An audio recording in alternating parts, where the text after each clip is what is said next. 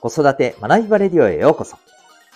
親子の個性、社会性の発揮をサポート。未来の勇者、育成コーチの前城秀人です。今日もお聴きいただきありがとうございます。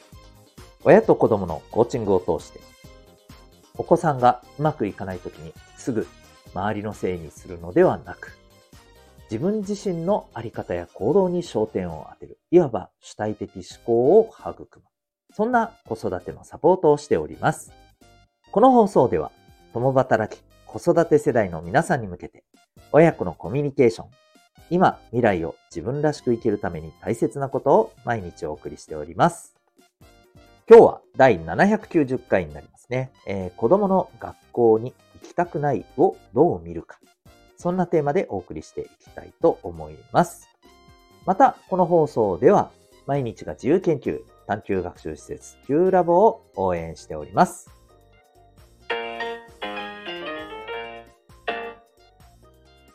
はい、それではですね、えー、今日は、えっ、ー、と、学校に行けないという状況について、まあ、いわば、えー、不登校と言われる、まあ、この不登校という呼び方がね、もう最近ちょっとあまり好きじゃないんですけど、はい、えー、これについて、えー、考えていく時間に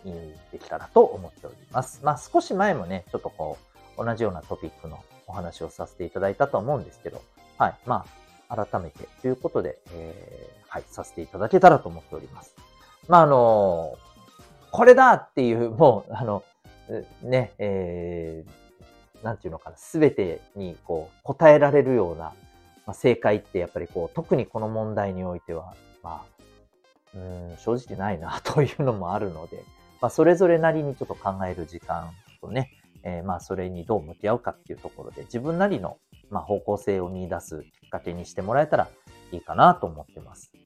で、まああの、僕としてはですね、まあ、基本的には、うん、様々な学びのやっぱり環境って、えー、あって叱るべきじゃないかなと思ってます。なぜならば、あ、その、単純な話ですよ。社会に出たら様々な学びの場、学びの場、学びの場もそうですけど、えー、働き方、働く場があるわけじゃないですか。それこそですね、えー、組織の中で、ね、企業の中で、はい、あの、いわば雇用されるという、あの、ね、立場で、え働くという働き方をされている方もいらっしゃるし、えー、まあ、フリーランスだったり、自分で事業主としてね、えー、あるいは経営者としてね、はい、あの、自分で業を起こしてという方もいらっしゃるわけですよ。うん。で、本当にあの、今まで以上に働き方も多様になってきているわけですよね。単純にそこだけ考えたとしても、ね、あの、社会に出たらこんな様々な働き方があるのにもかかわらず、えー、そこに行き着くまでの、このね、学ぶっていうところでおいては、えこれしかないっていうのは、やっぱりちょっとどう考えても変だよね っていう、えところだとは思うんですよね。うん。だからこそ、やっぱりこう、そこに対してね、何らかの、うん、やっぱりこう、やりづらさ、生きづらさというものがあって、結果的に学校に、え行くのが非常にこう、きついと、うん、行きたくないという、えー、まあ、選択をされているお子さんが結果としてね、やっぱりこう、あの、かなりの数いらっしゃるわけで。うん。というところからするとですね、うん、まあ、正直もう、あの、これをね、いやいや、あの、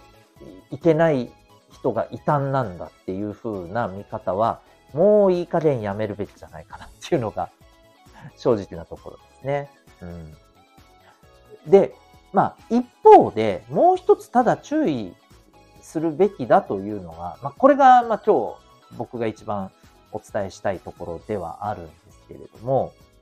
うん、やっぱりこう、環境、ね、まあ、人間関係も含め、この環境に適応するということって、やっぱりどうしても重要なわけじゃないですか。もう少し突っ込んで言うと、自分なりに、うん、やっぱりこう、100%こう自分にとって何もかもが最適な環境が用意されてるかっていうと、まあ、基本的にはないですよね。うん。まあ、それこそ、うん、社会に出てですよ。独立して、それこそ、まあ、例えば、こう、パートナーができてとかの前の時点でね、つまりまあ自分自身の、あの、本当に裁量だけで、えー、生きるっていう立場にあるのであればですよ。それこそね、自分でもう100%自分が一番楽でいられる環境を作ることは、まあ、不可能ではないかもしれません。うん。ね、フリーランスで自分で100%もう、もう、あの、これが最高だって言われる、言えるような働き方の環境を自分で作り、もちろんそこでちゃんとね、えー、生きていける収入もちゃんと結果も出して、で、えー、一方でね、この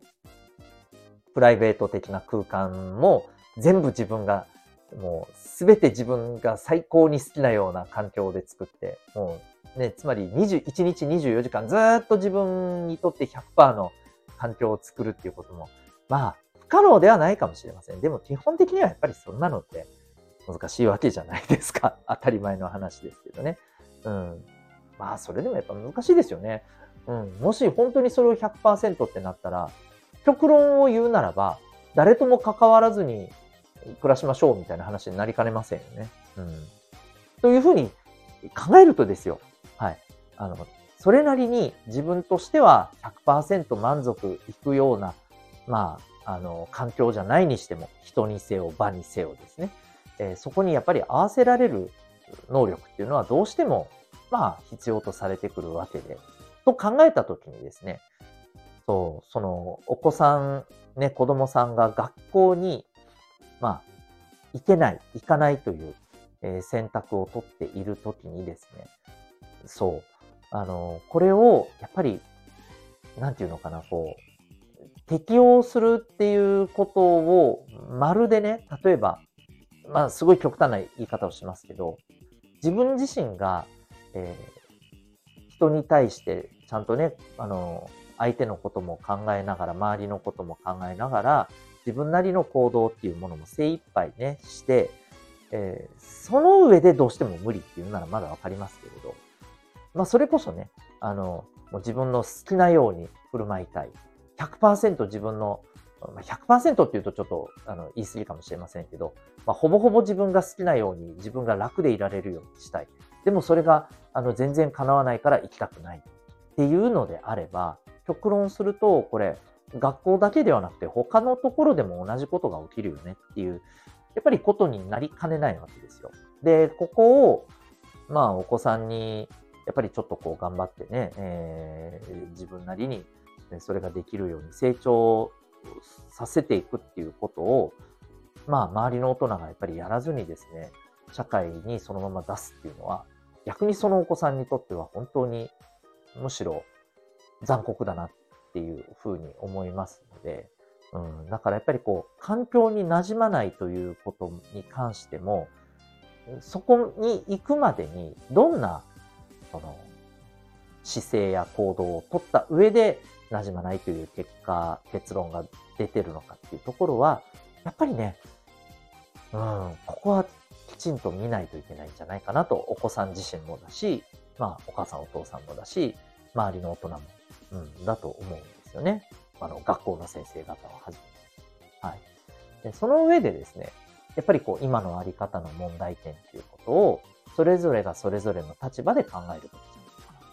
まあ、そんな風にね、思ったりするわけです。はい。ということで、まあ、すごく抽象的な、あの、着地点で申し訳ないんですけども、一番大事なのは、まあ、様々な、あの、多様な場があって叱るべき。ただ、えー、一人一人がね、適応していくっていうところも、やっぱり無視してはいけない。えー、場だけが100%頑張らないといけないのではなく、えー、一人一人だけが100%頑張らないといけないのではなく、やっぱり両方がお互い様にっていうことをね、えー、重要にするべきではないかなと、まあそんなお話でございました。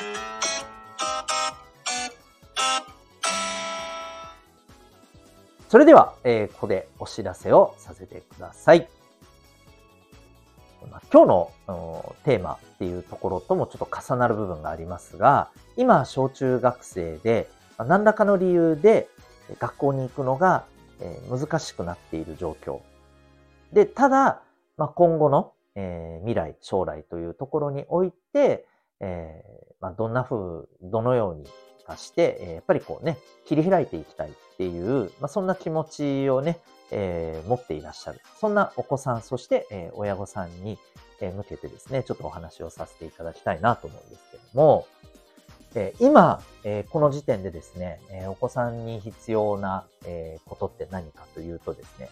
僕はまあ二つあって、もう、あのー、一つのワードで言っちゃうとですね、自信、そして、ビジョン。この二つだと思います。で、一つ目の自信についてなんですけど、まあ、だいぶ変わってはきてるもののですね、やっぱりこの不登校という言葉がね、本当に物語ってるように、学校に行けないイコール異端という見方は、まだまだ根強いというのが正直なところですよね。となるとですね、例えば、まあ、これから、お子さんが学校に、えー、行けるようになるという方向性を思考するにせよ、いや、そうじゃないと、もうそこはあのいいと。そうじゃない方向を考えたいと。学校に行かないという選択のもとで考えたいというね、思考するにせよ、やっぱりですね、えー、自信っていうものは絶対的に必要だと思います。はい。まあ、学校に行けなかったというね、えー、この期間があろうがなかろうがですね、そんなことは関係ないと。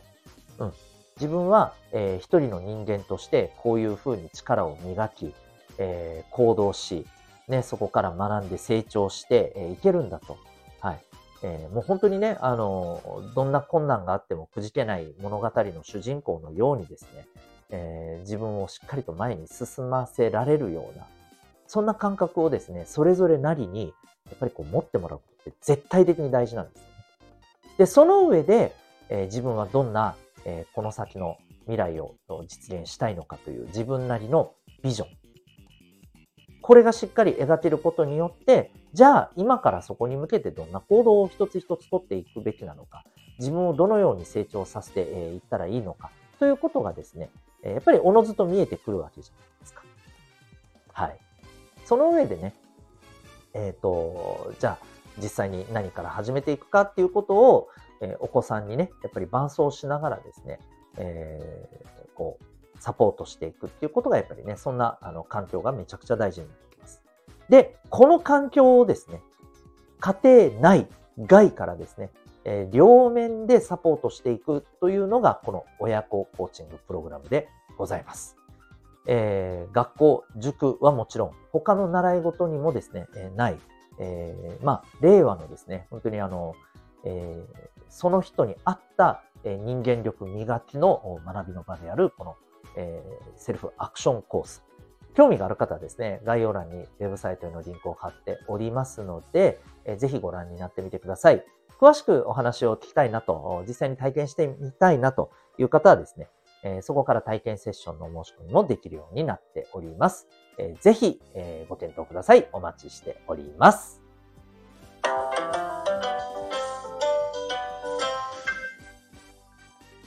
はい、えー、エンディングトークでございます。えー、昨日はですね、えっ、ー、と、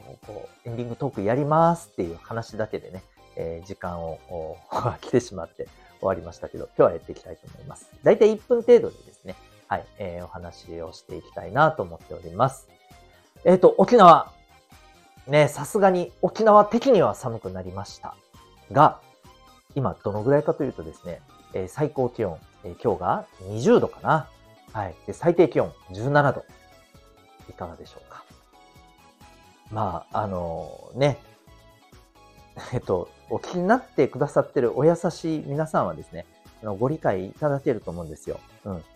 何それ、あったかいよねって思いつつ、えー、いやまあね、沖縄だったら、それでもちょっと寒いんですよねっていうふうにね、きっとそこまでね、さしていただけると思うんです。で、そんな、そんな皆さんの優しさに甘えて、もう少し言わせてください。